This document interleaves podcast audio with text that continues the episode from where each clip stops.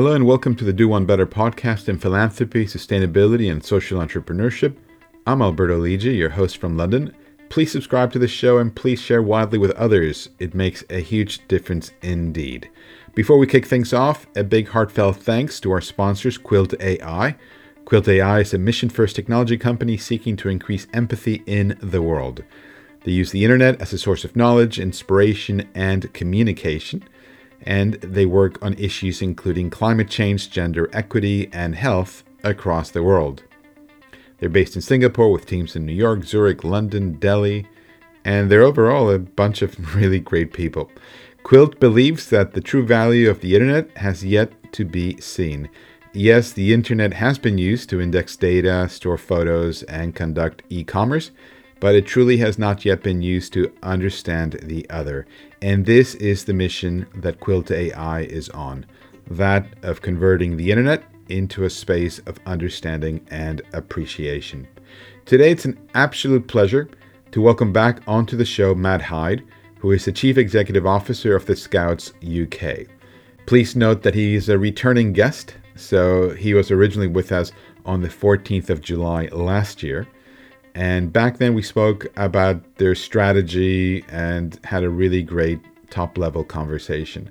What we are going to do today is focus on the challenges that they've been facing because of this pandemic over the year and the very difficult decisions they've had to do in terms of restructuring, in terms of redundancies, in terms of disposing property assets.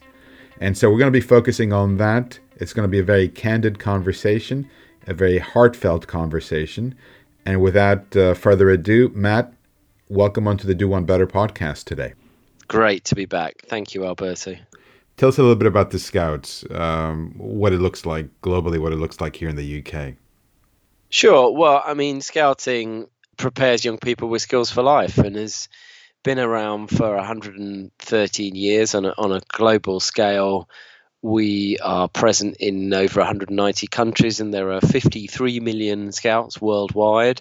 Um, in the UK, 460,000 uh, young people, boys and girls, all genders, and uh, uh they are uh, supported and developed, uh, um, inspired by 160,000 amazing uh, adult volunteers. And there are 60,000 young people on our waiting list hmm. who um, who are unable to experience the, the, the magic and power of scouting, even though 160,000 adult volunteers is by far and away the highest we've ever had. So, um, yeah, it's it's an incredible movement. It uh, changes young people's lives. It's got an incredibly important role to play in the country. I would argue even more now than ever.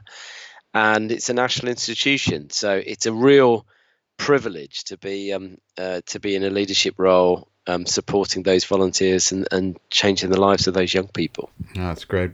Now, the Scouts here in the UK, it's not just one organization, actually, all the different chapters. T- tell us a little bit about how it's structured in the UK because you have a lot of independent charities that constitute the Scouts, right? Yeah, that's an understatement. We have 8,000 separate charities. We're a federation of 8,000 separate Scout charities, 7,200 uh, Scout groups, uh, about 700 uh, district uh, uh, districts uh, who are all separate charities as well, like the Scout groups, and then about 80 counties are all separate charities, and then uh, the nations are um, the devolved nations of, of, Scotland, Wales, and Northern Ireland have their own charities as well, and they kind of all uh, orbit the center, if you like, of the the national body um, that I'm kind of directly accountable for, um, uh, which provides support to those uh, charities, support to those uh, volunteers, uh, is ultimately accountable for um, many of the things that um, happen in in scouting. And we're a royal charter body, so um, we basically through an act of parliament were created, uh, uh, uh, and and we are therefore empowered to have created all these uh, separate scout bodies that that are out there. I mean, it, it's a it's an interesting it's an interesting structure. Uh, I'm not sure if we were starting it today that mm. we would have necessarily followed a federated uh, model of 8,000 separate charities. I suppose one of the advantages it does have, however, is that for each of those groups, they are owned by the local community. Mm-hmm. And there is a sort of, I suppose, an ambition that many, certainly public sector bodies have about how do you get the benefits of scale and uh, national profile combined with um, genuine local localism, local ownership, um, a community driven endeavor. And that's the biggest advantage that the, the, the, local scout group close to me is owned by the community. And therefore, you get deep levels of engagement and passion. And I do think it is a real strength of the model. It's, of course, not unique in, any sense. It's certainly in the UK, other brands like Samaritan Citizens Advice, uh, Mind, uh, all have that um, federated uh, model. Mm-hmm. Now, when we when we started talking a little bit earlier, we were talking about the fact that you have 460,000 young people in the Scouts here in the UK, and then we sort of referenced the fact that that was pre-pandemic. I sure. Mean, what are the what what is the the landscape looking like now in terms of those young people who are able to do the scouts or not able to do the scouts? How do you even measure who's in, who's out, and how it's working? Well, we we undertake an annual census. Uh, sounds very biblical, but basically we do a count every year um, uh, of the uh, on on the thirty first of January. So we will have a clearer view on that um, come the, come the spring. Uh, the pandemic has, as with many organisations, had a devastating effect on um, scouting generally. Although, due to the innovation, adaptability of our volunteers, supported by our staff team, uh, we have shown uh, great uh, resilience throughout um, this last uh, eight months. So, on the uh, 16th of March, we had a we had a kind of uh, test day with all the staff being sent at home to, as a hmm. work from home day, and within 24 hours, face to face scouting um, stopped. Yeah, and that um, obviously went through the whole of the initial lockdown. R- remarkable, really. Within a week, we had put together 200 activities that were subsequently accessed by about 550,000 families, including both, my family. Including your family. Well, there you mm-hmm. go. Um, uh, uh, scouts and non-scouts, interestingly, um, we were very conscious. We wanted to make these uh, readily available to people who were both in the scout movement and not in the scout movement as our kind of contribution to that early lockdown period, and particularly when young people were at home, not seeing their friends, um, not uh, not in school, um, and, and, that was just remarkable, really, the response we had to that. And then we had scout leaders, many scout leaders, about 85% of our groups, we believe, were offering sessions on um, Zoom or equivalent uh, at, at, home. So a, a structured program, just as you would have got on the scout uh, in the scout hut, albeit that um, this was scouting uh, adapting to a dig- digital age, um, which just frankly would have been unthinkable a few years ago. It was quite remarkable how, how as so many people have seen the um, the speed with which we moved in terms of our digital transformation. Um, we moved quicker in uh, five months than than we'd done in the last five years, um, and so uh, people were able to get a um, to see their friends, to get a structured program, yeah. and then in the back end of July and August, we started to see the return of some face-to-face scouting. Now that took a lot of work with the government uh, in order to develop guidance for the youth sector was subsequently overseen by a body called the National Youth Agency um, who uh, we worked alongside to ensure that young people could return safely uh, and deliver face to face. And there could be face to face, socially distanced uh, scouting um, in in bubbles of uh, 15, um, supported by up to five adults. Mm. And obviously, COVID secure, risk assessed, a lot of effort for volunteers to have to go through to, to return um, that provision. And we've got we've had about 40, 45 percent now of our groups who've been returning to face to face scouting, albeit that, of course, in England, we have recently gone back into uh, a, a, sort of second lockdown, different from the first, in that young people can go back to school. And that's put a break on the momentum that we were getting to return young people face to face. The response of young people and adult volunteers, interestingly, uh, where they had seen a return to face to face was quite remarkable. The just getting young people outside, the clear impact on the mental health and well-being of those young people was remarkable. But what surprised me, and I say this as someone who's a who's a volunteer as well, was the positive mental health impact on the adult volunteers mm-hmm. who also had seen the return of face-to-face scouting uh, and we'll see where we go from here. It has inevitably had an impact on our volunteer numbers. Um, many volunteers have either uh, have either been shielding or are uh, key workers and therefore just haven't had the capacity. And of course, many people's lives have been much, much more complicated, which is having an impact on their ability to volunteer. And therefore, because of that, that is having an impact on our on, on our provision and therefore our our youth numbers as well, and we'll be clear on what the. Um, we're pretty clear that there'll be a, a, decline. Not everywhere. Interestingly, some groups have seen an increase um, in in in both volunteers and mm. youth members, because parents and carers have seen in their own homes the impact this is having on on young people's lives. Yeah. So yeah, um, yeah. You know, we'll, we'll we'll we'll see. We'll know clearer in in the spring, but it, it's had an impact, and it's had a massive impact on our trading income nationally as well, which has um, been pretty devastating. Yeah. So, and let's talk about the finances and the impact that this has had on your on your revenue streams and your financial position. Tell us a little bit about that. Well, like a lot of charities that are reliant on self-earned income, it's it's had a massive impact.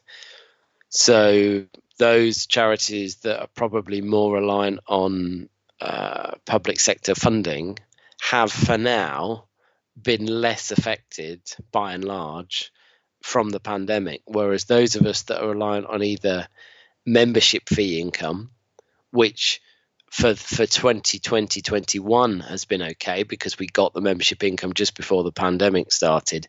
But for next year and this is about i don't know 60% of our income for next year is a concern if our membership numbers go down. But also the remaining 40% of our income is from our trading areas. Um, a little bit of, of fundraising but mainly commercial. So we've got a uh, retail arm. Uh, we had two conference centres. We have got a, a, insurance broker, captive insurance company, and uh, also uh, a number of activity centres. Uh, the the insurance broker has by and large been um, pretty much unaffected, apart from things like travel insurance. But the the big income drive for us is our retail arm, which would normally generate a profit of about four million and we'll be lucky if it breaks even this year. Mm-hmm. That provides everything from uniforms, souvenirs, um, equipment, um, uh, products that support the delivery of face to face scouting. And of course, with no face to face scouting, there's obviously been less people uh, purchasing sure. those items. Um, uh, then our conference centres, likewise, no conferencing really at all, both at our central London location or at Gilwell Park um, we were in two minds whether to close the conference centre at our Gilwell Parks, our, our head office in uh, Essex, in um, Epping Forest. We've subsequently decided to, to close that. Um, and then the activity centres, uh, I mean, the outdoor leisure sector has been devastated by uh, COVID, and uh, we're not unique by any means in because just because there's been no residential bookings. Sure. Um, so you look at charities like the um, uh, the YHA, the Youth Hostel Association, and they have been uh, almost destroyed by uh, this um, because they've just that this is their whole business and they haven't had people been able to um, uh, to stay there at anywhere near the numbers they would do mm. would do normally. Yeah. Um, so uh, the very challenging. Very challenging. Um, uh, in response, uh, we have accessed the government support via the the furlough scheme, the job retention scheme. We of course stopped any uh, recruitment immediately. We stopped spending uh, immediately.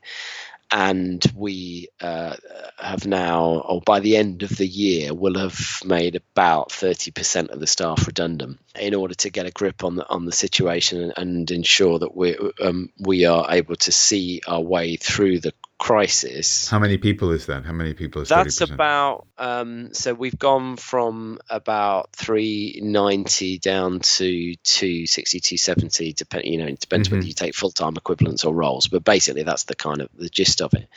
Most of those in the commercial areas or back office areas. Our board took the decision um, as much as possible to protect the frontline support to adult volunteers I mean that could that includes things like our safeguarding and safety team that provide that are essential to ensuring uh, that young people are are are safe, mm. um, but also our regional teams that will be uh, critical in terms of supporting local volunteers, local scout groups to uh, recruit uh, volunteers to support those volunteers um, uh, that was a very conscious effort. But we had, but but even with that, we would have got to a point where this time next year we would start to to have worked through our cash reserves, and mm-hmm. therefore, um, and, and, you know who knows you'll know that you know some people think we might be going into a period of, of rolling pandemics and so you might have got through this one but how do you get through the next one? And therefore in the last couple of weeks we've taken the difficult decision to sell a couple of our um, assets a an activity center in um, uh, in Kent which has been very very painful because lots of people who have clearly very strong memories and love that campsite and activity centre, and also uh, our central London building, Baden Powell House, hmm. in South Kensington, which um, we had started to look at pre the pandemic, um, partly because for such a uh, valuable site in central London, the actual usage by scouts was about 2%. It had changed so much from its uh, original purpose that we were we were reviewing anyway whether it was a giving us the return or, uh, or the yield on that asset, but also it was it really delivering our mission, and that's one of the things I suppose that's been most um, profound for me in as with any crisis, but one crisis like this, which frankly was totally unthinkable this time last year. I mean, there we were with six months reserves, healthy balance sheet, um, uh, clear way, for, a clear plan for the future, totally being wiped aside um, within within um, uh, within a year uh, in terms of its impact. But what it forced us to do was really focus on our mission. Mm-hmm. Uh, what have we? How is everything we're doing? The um, staff team, the activities, but also our balance sheet, helping us really to deliver our, our um, mission and and inevitably as a result of that because of the nature of the crisis you you do have to get braver to take tough decisions however difficult they are. And you know how difficult they're going to be to the um, for many people in the scout movement. But what we were clear on and what what became a sort of dawning realization i suppose alberto over the late summer was um, this isn't going to go away quickly even with the you know with with vaccines now being more um, developed, and therefore we needed a decisive plan that was a bridge to the future that would see us through the pandemic and that would be able to uh, uh, replenish our reserves so that we're fit for purpose for the future, but ultimately that we're deploying balance, our balance sheet in a way that's really furthering our charitable objectives. Yeah and these difficult, very, very difficult decisions to dispose of these assets. who who says, "Look, guys, I think it's time to reassess the assets that we're holding here because we we got to dispose of some of these." Yeah, well, we looked at it as Very a, difficult to do. yeah, very. It is really difficult, and um, I mean, to some extent, you look at it dispassionately, and it's a no-brainer. Mhm. You know, if you get to the point of saying, well, okay, you're going to run out of your cash reserves. So, in order to get through the next year, um, recognizing that your membership fees will be likely be lower next year, your trading income will will start to recover. I, mean, I do think this will be a V-shaped recovery, both in terms of our business model, but also in terms of numbers returning. But you can't take that for granted. It will need investment, and particularly in some of those communities that have been most impacted by COVID nineteen. And if if then your choice is, are you going to borrow a lot of money, many millions of pounds, or are you going to look at those assets that are not performing in the way that uh, they should be, and that therefore enables you to think suddenly, actually, we can be very well placed as we come through the pandemic when other people won't have the luxury of um, that um, th- those those assets, and where demand, I believe, will have increased, not decreased, in terms of young people's needs, and where the youth sector will have been, um, I mean, worse than decimated. It will be, it, it will be. Um, uh, we, I mean, I think the, the the latest numbers that we've seen, we've been releasing in the youth sector is that one in four youth charities won't be here anymore. Mm. Uh, I saw a piece of research earlier today saying um, half of charities will be have no reserves within six months. So it, that's the landscape that we are going into. Uh, so when you go back to your mission, you've got to say, well, we're going to be here for those young people when you really, uh, when the reality bites in terms of the, the long term impact. I mean, even if you get vaccines rolling out by spring, the long tail impact of this uh, horrific virus is still yet to be felt, I think, and we and and and therefore, as as a leader, you have to kind of therefore say, um, well, what's our responsibility as a as a organisation and a movement to be there for those young people and those communities as we come throughout the other side. Therefore, you have to take those tough decisions, Mm. and therefore, in, you know, in answer to your question, therefore, the senior leadership team, we managed. I managed to get 24 hours with my relatively new um, top team just before we went uh, before restrictions started coming back in. Um, I think that would have been. I have to say, I think that would have been very difficult to have had some of those conversations if it hadn't have been face to face. But we then took that uh, analysis and recommendations to our to our board, who who backed the decision. Yeah.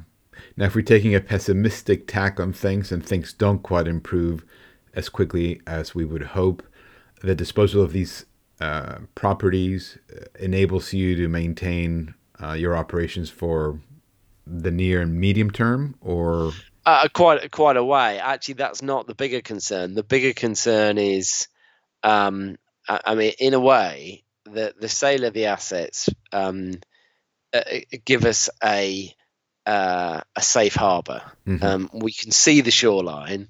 The real battleground for the next year is how do you get to the shore, and so um, uh, that's that that will be very much influenced or or um, shaped by what our membership numbers are in the spring.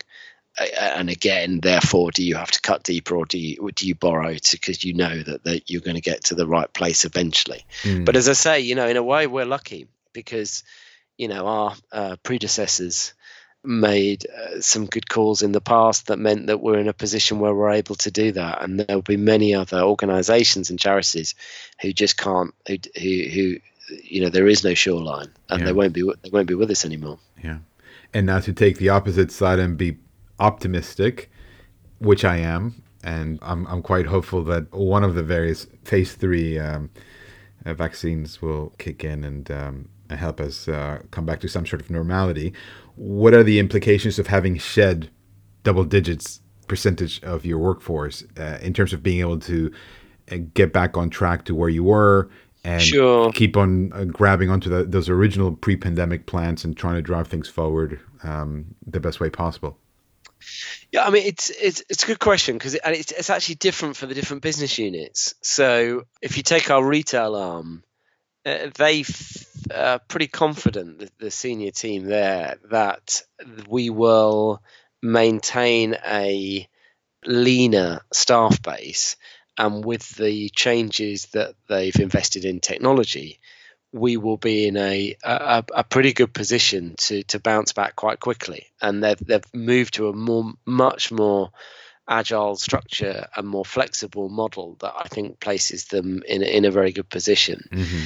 Uh, adventure centres, our activity centres, is is a is a more difficult one, and I, I should have said that in the as well as disposing that activity centre, we went from seven to f- four activity centres, and two two of those um, activity centres we gave back to the their scout counties. And w- whilst we've cut fairly lean at the moment, um, we are um, uh, have given consideration to how do you uh, recover quickly.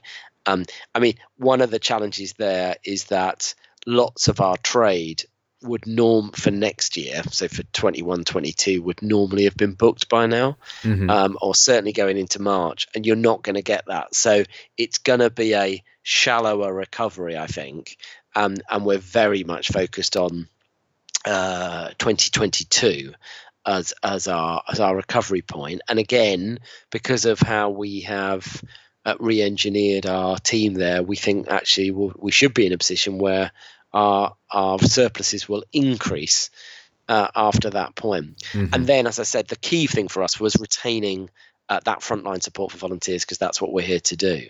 yeah. And and and that I, I, the feeling of the board um, was that would have been a false economy to have cut those areas because those are the very people who will help to get scouting back up and running, which in turn, I mean, the the core driver here is in order to get more young people experiencing scouting and changing their lives.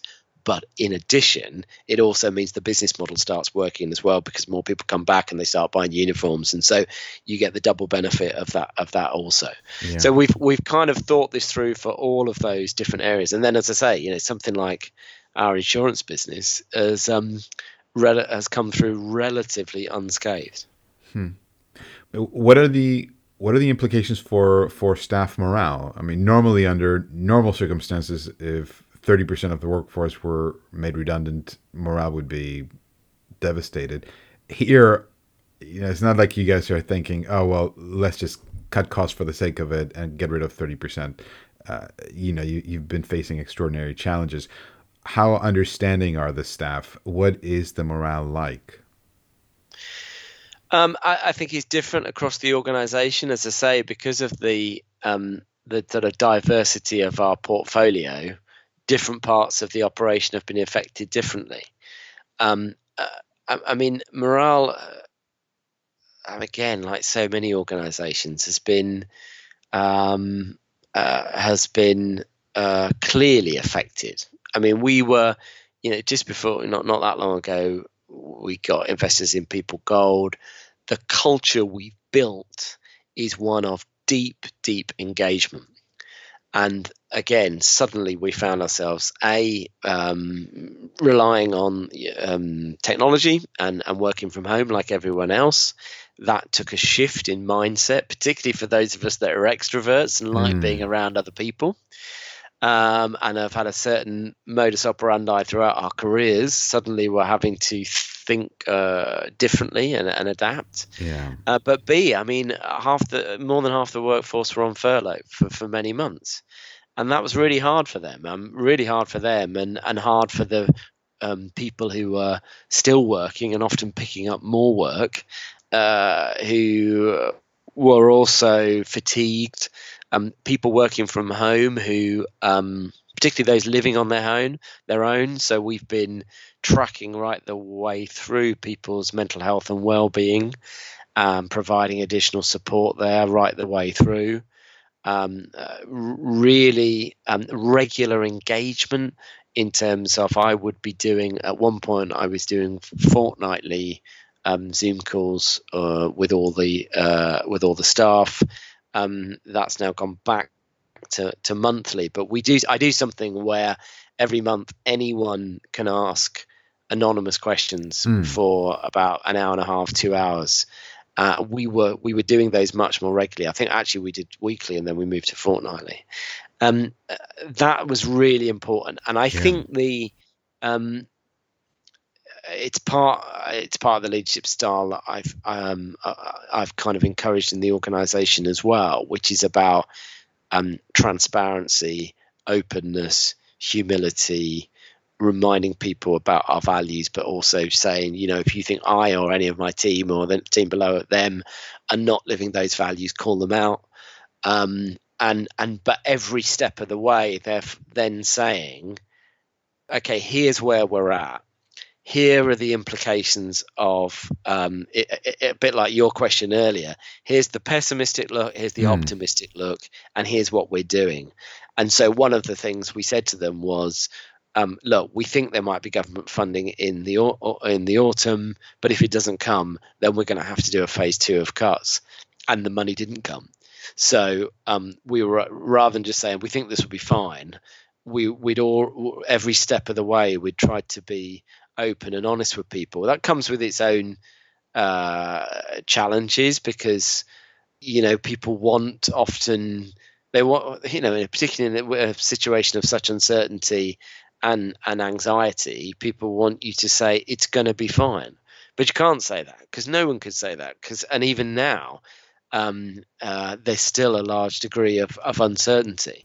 Mm. Um, uh, all you can do is, I think, be open, humble, honest, um, and also listening and engaging to where there are concerns. So we also have been doing pulse surveys that um, tracked that morale, tracked um, the support people were getting, allowed us to identify where parts of the operation were probably not giving the, the level of support that people mm. needed. And we're continuing to do those, those, those pulse surveys at the moment, but not an, a, a really difficult time for leaders in any role to understand how do you keep your, your uh, workforce with you a time when you're having to make uh, further cuts and, and where there are divisions in that workforce as well. I mean, one of the things I am concerned about is is that I, I mean I think where we'll get to is is an environment of hybrid working, and I think that's a really that's a that's one of the good things that will have come out of mm-hmm. COVID is are, are all of our views that now you can work from home and actually get time back in your day. And I've seen more of my family this year than I've probably ever done in my career. Mm. Um, and so they're the upsides.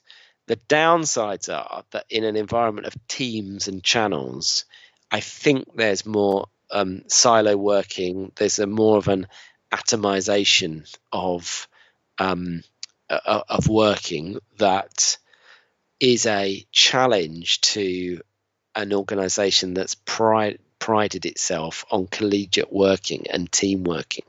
You've got to work a lot, lot harder when you're working at home yeah. um, to ensure that it's not just you're not just working with your team, but how are you working as a team of teams? Yeah. Um, and and so so I, I think you know the sooner we we will be able to get back to face to face, the better in that respect. Albeit that I I don't think we're going to be going back to five day working in the office um, like like uh, like everyone else. And the final thing I'd just say on this is 2021. I mean, the reason why we took these calls um, and had this bridge to the future was to get beyond a kind of rolling series of difficult conversations in staff meetings. Mm-hmm. And my hope is that in 2021, because we've got a plan that I think will see us through whatever the next year throws at us, um, we can say with more confidence here are the sunlit uplands.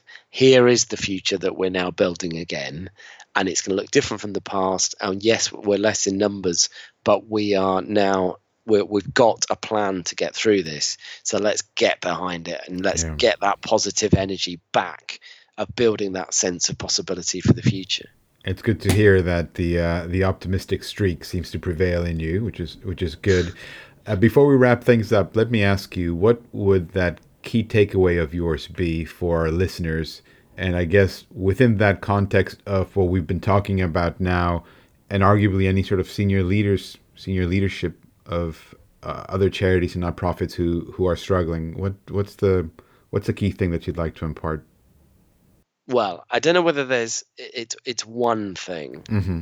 but I think the first thing that uh, I would draw out is to go back to your mission, and is everything you're doing furthering your mission, and are you, and are you taking those difficult but courageous decisions that um, you need to, because sometimes and I think this is a moment where to build the new, you have to give up some of the past.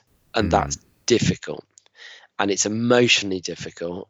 And we often don't talk enough, I think, in leadership about the emotional um, drain on uh, leaders. And, and it's a it, it is about a mindset shift that says okay, we're going to build something new, and therefore that means that we're going to have to take these difficult um, uh, decisions.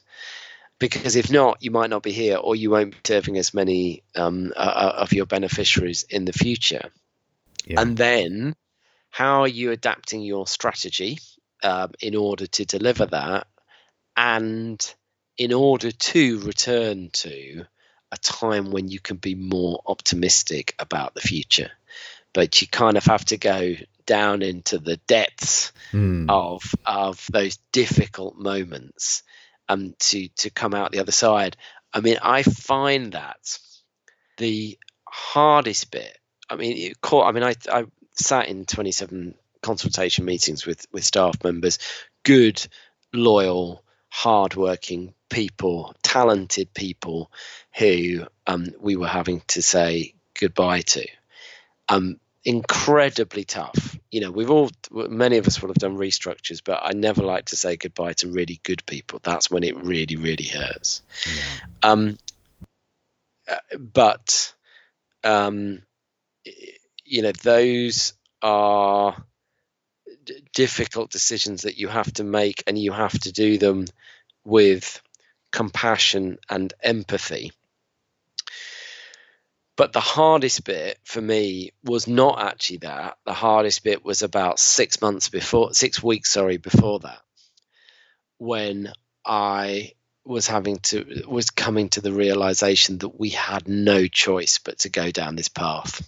And that's the bit where you kind of have that churning in your stomach and the sleepless nights because you you have to walk towards um, the um, the, the cha- that challenging decision in order because you know that that is the way you're going to get through however difficult it is. Yeah. um, and then you build your plan and you get through it and um, uh, and and we will get through it as will the country and the world.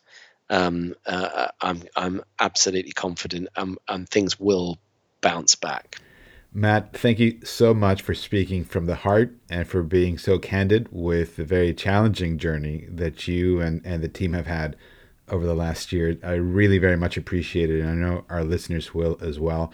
You've been listening to Matt Hyde, the Chief Executive Officer of the Scouts UK, who is a returning guest and who is someone I consider a friend. And thank you very much, Matt. It's been uh, really good speaking with you today and very enlightening. Well, thank you, Alberto, and you're a good friend of the Scouts, and uh, we need our friends at the moment. So, really appreciate everything you're doing to support us as well.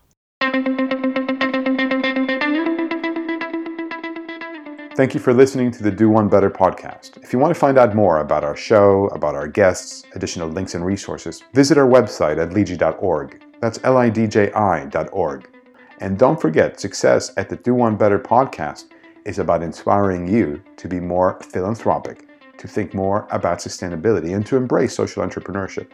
Hopefully, these stories will encourage you to take action and change the world around you for the better.